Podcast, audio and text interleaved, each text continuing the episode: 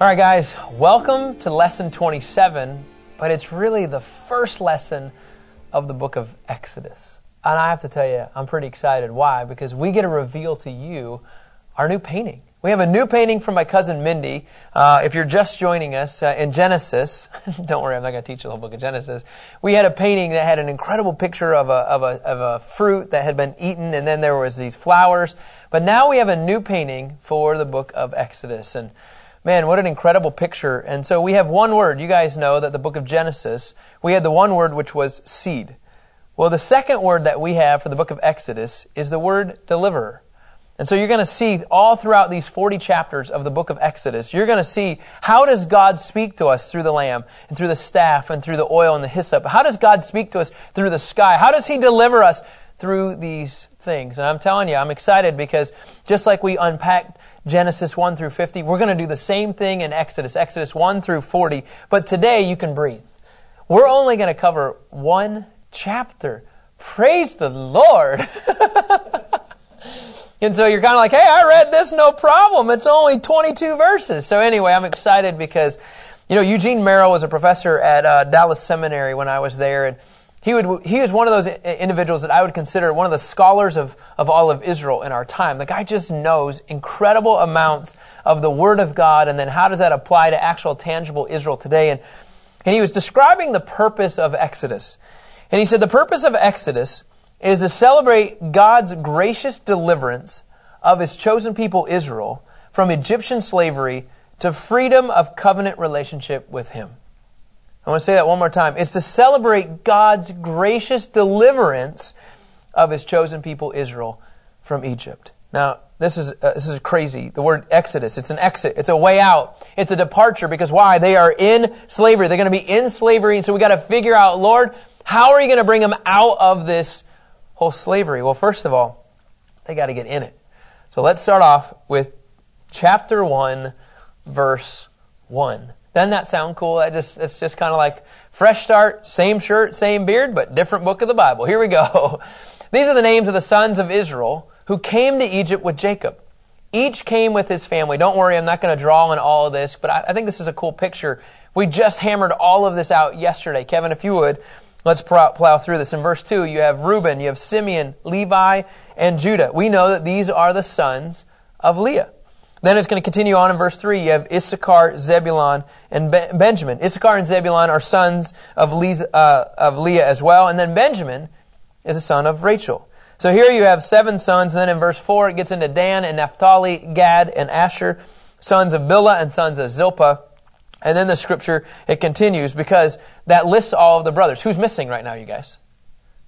Joseph. Why is Joseph not listed? Because he's already in Egypt. So it already says that the total number of Jacob's descendants was 70, and Joseph was already there. Remember, the one son, Judah, he went ahead of his dad Jacob to prepare the way to meet uh, Joseph because Joseph was already there. Then they're given this land in Goshen.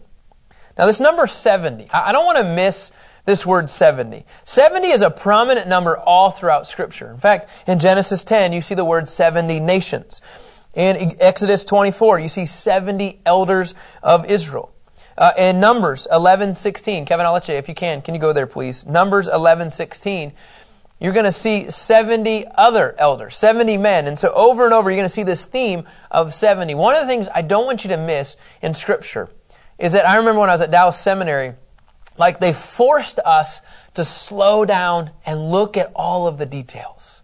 So this number 70, the 70 descendants, what, what are you talking about? Well, in Judges 1 7, there were 70 uh, submissive kings. Kevin, go to this one. This is kind of an interesting one. 1 Samuel 6 19. Another number of 70. 1 Samuel 6 19. These poor guys. It says that God struck down the men of Beth Shemesh because they looked inside the ark of the Lord. He struck down 70 men out of 50,000. The people mourned because the Lord struck them with a great slaughter. Again, there's this number 70. The reason I bring this up is that, well, remember, all right, here's a test. We're going to test you on your tribal knowledge, guys. Who's the most famous son? Tom, this one's going to go for you. From Manasseh. Joshua. No. Gideon. Gideon. Kevin, you can't feed him the wrong information. right. And so Gideon in Judges 8 verse 30, he had, Kevin, can you go there? Judges 8 verse 30. Again, here's this number of 70. Judges 8 verse 30. Gideon had 70 sons. you guys, look, I don't mean this in any mean way. I've never met an Amish person that has 70 sons. I've never met a Mormon that's had 70 sons. I've never met a Muslim that's had 70 sons. But Gideon, he has 70 sons, his own offspring. Dude, that guy is busy. Ahab had 70 sons. Uh, Jesus, you know, on different versions, 70 or 72. And so I think this, this theme of this number 70, and why I bring that up is because then you have this number 12. You have 12 tribes, and then all of a sudden you have the 12 disciples. I just don't want us to miss God can do something with a really small amount. He brought 70 into the land of Egypt. And then it came to an end. Watch. In verse 6, then Joseph and all of his brothers and all that generation died. Now, thankfully, thankfully, uh, they had other family members that it grew because it says in verse 7 But the Israelites were fruitful. They increased rapidly, multiplied, and became extremely numerous so that the land was filled with them. Them meaning Israelites. So the 70 people became so fruitful, they increased so rapidly, they multiplied, they became extremely numerous. You guys, the prophetic word that we heard about in all throughout Genesis is starting to happen already in Exodus 1 7. And so to me, it's like, I love watching this unfold. And my question is, do they even know that they're walking out prophecy? Genesis 12, 1 through 3. I know we're in the book of Exodus, but Kevin, if you would, this is what's happening. One book later, the Lord said to Abram, Go out from your land, your relatives, your father's house, to the land that I'm going to show you. Scripture says in verse 2, I'm going to make you into a great nation. I'm going to bless you. I'll make your name great, and you will be a blessing. And then in verse 3, here we go. I'll bless those who bless you. I'll curse those who curse you. And all the peoples on earth will be blessed through you. This has to happen. God has prophesied through Abraham, through Isaac, through Jacob, that they're going to become an abundance people group. And in fact, at the time of the Exodus, they have said that numbers are 600,000 men. So remember, the whole goal is that they leave this being enslaved. They, and we haven't got to that point yet, but 600,000, and that's 20 years old and older. And it says then at least up to 2 million if you throw in women and children. So that's how many people of, of the sand. you know how it talks about the numerous is the sand. We're talking up to 2 million people, all because of 70 people decided to go to the land of Goshen, to Egypt, because Joseph was there because he had the food for the family to save the seed. And what happens is as you begin to nail out all these details, it just keeps coming together.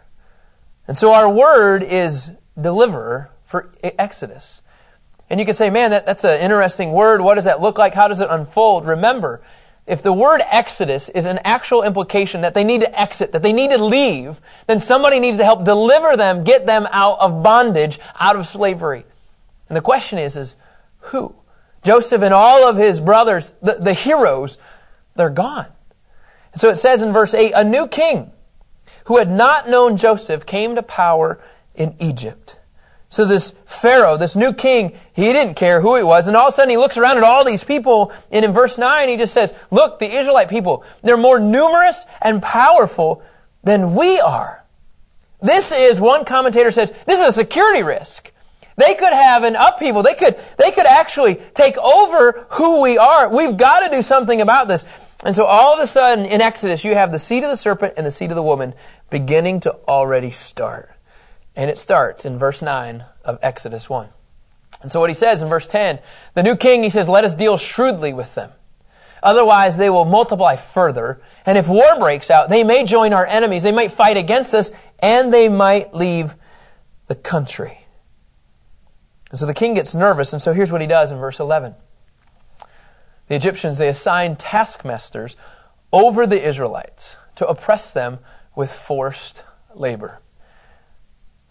I think to me, I don't get excited about what the Israelites had to go through.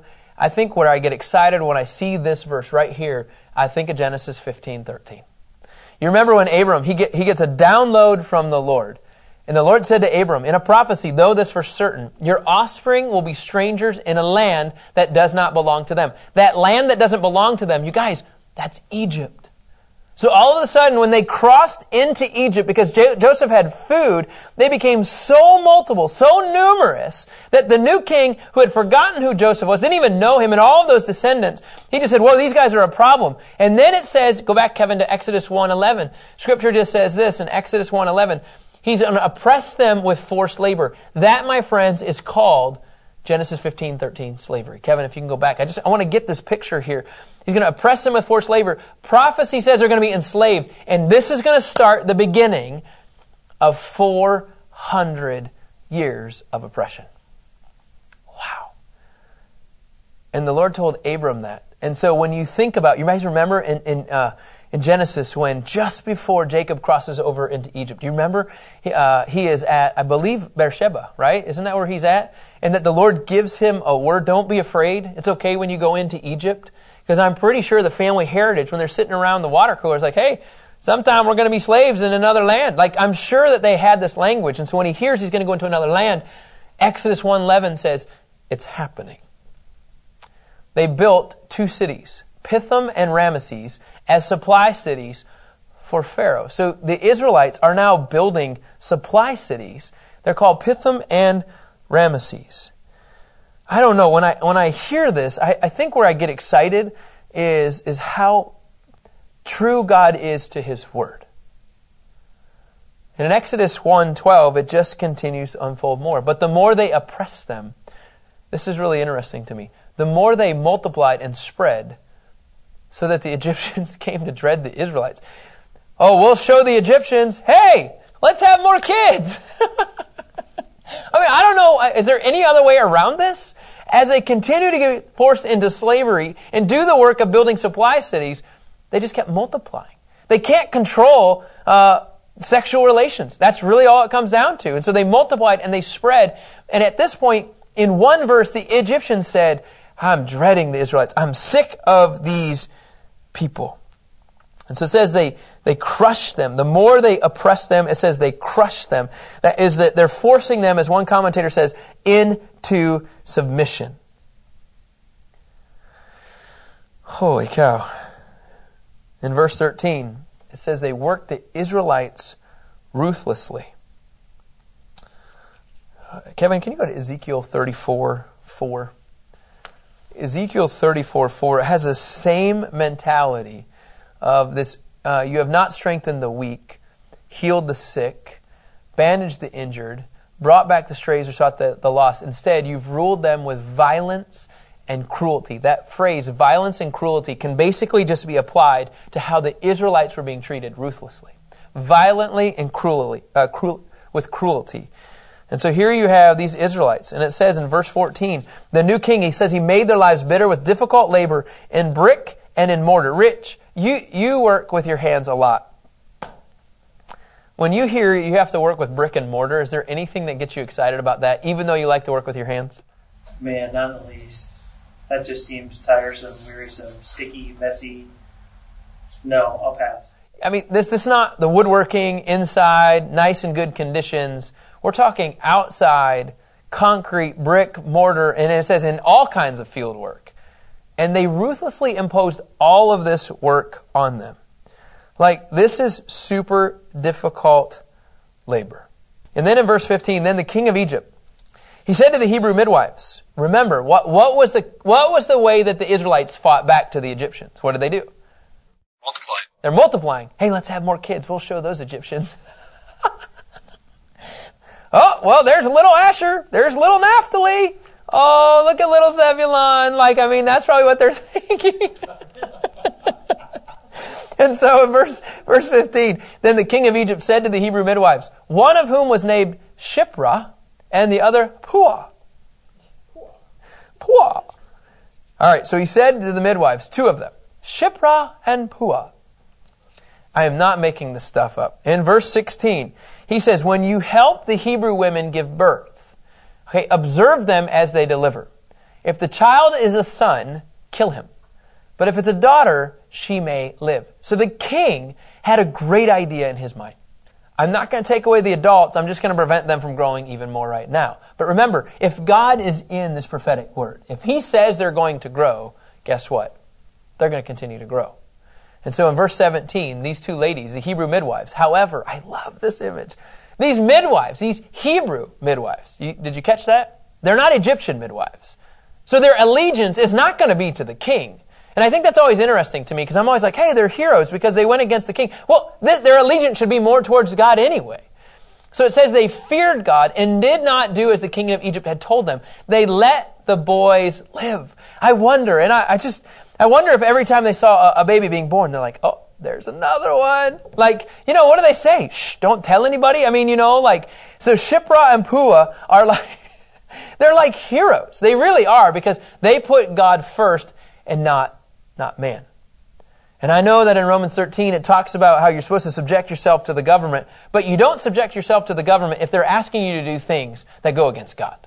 Amen? I mean, that's a clear statement. If, they ask you to kill somebody, you probably shouldn't kill somebody. So the Hebrew midwives, they feared God. Now this, this mentality, this word fearing God, um, it's what one writer says. This is the first time you're ever going to see civil disobedience in, in, Scripture. Like they're going against their authority. They're refusing to obey a law because there's a higher good involved. Uh, man, this is kind of crazy to me. This um, uh, fearing God mentality, it comes in through Genesis 20, 11. I want to give you a couple illustrations about how the same fear uh, you know, let me just ask you there's absolutely no fear of God in this place. They will kill me because of my wife. So there's this mentality. Abraham realizes. Remember when he lied about Sarah uh, being his sister? And so he, did, he thought that there was no fear of God involved. And so it's just an illustration, okay? Genesis 22, verse 12. Remember when Abraham was willing to sacrifice Isaac? Uh, this is, for I know that you fear God. Isaac was willing to sacrifice. So there's this fearing God involved. And then in Genesis 42, verse 18, Genesis 42, verse 18, here you have Joseph on the third day. Do you guys remember this? Remember he imprisoned all of his brothers after he said uh, that they were going to send uh, just one and imprison, but in three days he heard from the Lord. He feared God and he changed his mind and he said, fine, let's keep one. Simeon's going to stay and then nine are going to go. It came from the fear of the Lord. I'm telling you, the fear of the Lord is the beginning of wisdom. And we know that in the New Testament, Kevin, we talked about this, TJ, we talked about this. In the New Testament, Scripture says that Jesus actually is God's wisdom in Colossians. And so if the fear of the Lord is the beginning of wisdom, what you're saying is, strangely enough, when you have a perspective of God, then you're beginning to get a perspective of who Jesus is. I know I just went really fast. That's a whole lot of stretch there. But I'm telling you guys that when the women feared God, they were beginning to understand more of who the Messiah was than they ever even knew. Okay. That was a lot. But I'm telling you guys, there's nothing more when they step, when people step up and they fear God more than what anybody else thinks. You want to know what gets me more excited? Uh, there's some things that the Lord's starting to do in my heart that I'm pretty excited about what He's doing, and it means being more bold for the Lord than I've ever been in my life. But if a Hebrew midwife could reject the king of Egypt, why can't I walk out in faith and not fear. And so in verse 18, the king of Egypt, he summoned the midwives and he asked them, Why have you done this? And let the boys live. it's kind of a cool picture, isn't it? They found out. Kevin, can you go to Exodus 18, verse 21? Exodus 18, 21. Let's find out if this verse makes sense. It should, but just want to double check. Uh, yeah, this is cool. So, Exodus 18, but you should select from all the people able men, God fearing, trustworthy, and hating bribes. Place them over the people as commanders of thousands, hundreds, fifties, and tens. Okay, now hold on. I'm going to I'm gonna tie this one in. Kevin, go to Exodus 20 20. Okay? 2020. Okay? Moses responded to the people, Don't be afraid, for God has come to test you so that you will fear him and will not sin. What I believe was modeled through two Hebrew midwives began to carry out into many people, the Israelites, this fear of the Lord. And just, I think two women stood up against the test of times. And even though they get found out, guess what happens? They said, he said, why, what have you done? Why have you done this? In verse 19, the, the midwives, they just said this the Pharaoh, the Hebrew women are not like the Egyptian women. Not only are these Hebrew midwives super smart and they have the fear of the Lord, they're super, uh, they're like, they're like shrewd, man. They get it. The Hebrew women aren't like the Egyptian women, for they're, they're vigorous and they give birth before a midwife can even get to them. In other words, we haven't even had a chance to get there. Well, how do you, how do you refute that? It's pretty awesome. did they lie? Ah, maybe, maybe not. Rahab did. Uh, Rachel, she said, uh, you know, th- there's all kinds of scenarios of people just twisting enough, I believe, for the Lord's purpose. And in this case, this one makes sense.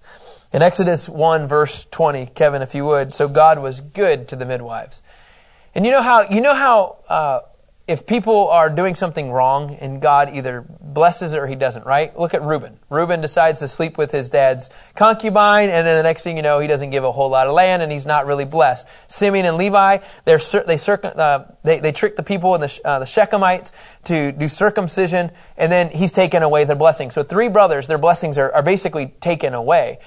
And so then we know that based on their actions. Well, we know based on the midwife's actions we know that it was good. And I'll get to how I know after this verse. It says, So God was good to the midwives, and the people multiplied and became very numerous. Now watch in verse 21. This is awesome. Since the midwives feared God, he then gave them families. How awesome is that? He blessed their work, and then he blessed their, their families. Psalm 127, verse 3. Psalm 127, verse 3, you guys know this verse well. You know the chapter probably quite well. But sons are indeed a heritage from the Lord, children a reward. They're not to be killed.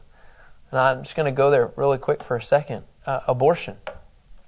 Whenever I read Exodus 1, I think of abortion. I think people just treat kids like, oh, just throw them into the river. And I have to be careful what I say, but you guys know what I mean. Abortion is not of the Lord male or female, boy or girl. Children are a reward from the Lord. And the midwives that took a stance against killing kids, God honored. And he gave them a reward. And then it closes out in verse 22. Pharaoh then commanded all his people. So no longer am I going to just trust two Hebrew midwives. He makes a, a public declaration to everybody. You must throw every son born to the Hebrews into the Nile, but let every daughter live. So now it's a blanket statement across the country, across the country of Egypt. Now you can say, well, how does that fit into uh, how does that fit into being a, a deliverer? How does this fit into uh, you know this painting? How does Exodus one? What I love is is that you know when you go through the gospel, you have to have sin and death you have to have the bad news in order to understand the good news. Does that make sense? So because we all sin and it leads to death, praise the Lord though. We've been delivered and been set free through the love of God which comes through Christ and what He did on the cross. And when we have faith in life, then we can experience uh, new life. We can be delivered. I'm saying the gospel for a reason. What you're going to see in Exodus, okay? What you're going to see is in, in Exodus 1, Okay, you see uh, bondage. You see slavery. Um, forgive me if I spell this wrong. You see oppression. You see all of this. But at some point, at some point, they have to be delivered. And over the course of 40 chapters, we're going to walk through this process, just like we walked through the process in Genesis about how the seed was released and how this seed carried out throughout 50 chapters. You're going to start seeing over the course of 40 chapters, how are the people of Israelites, the, the Israelites going to be delivered? Well, first of all, there's bad news. The bad news is they're in bondage and slavery and oppression, and it really is just starting until the deliverer comes into play. And that's tomorrow when we begin to unfold Exodus 2 and chapter 3. I'm excited, you guys. I'm excited about what God's going to do through this book. And my prayer is that He encourages you greatly as you continue to study the Word of God.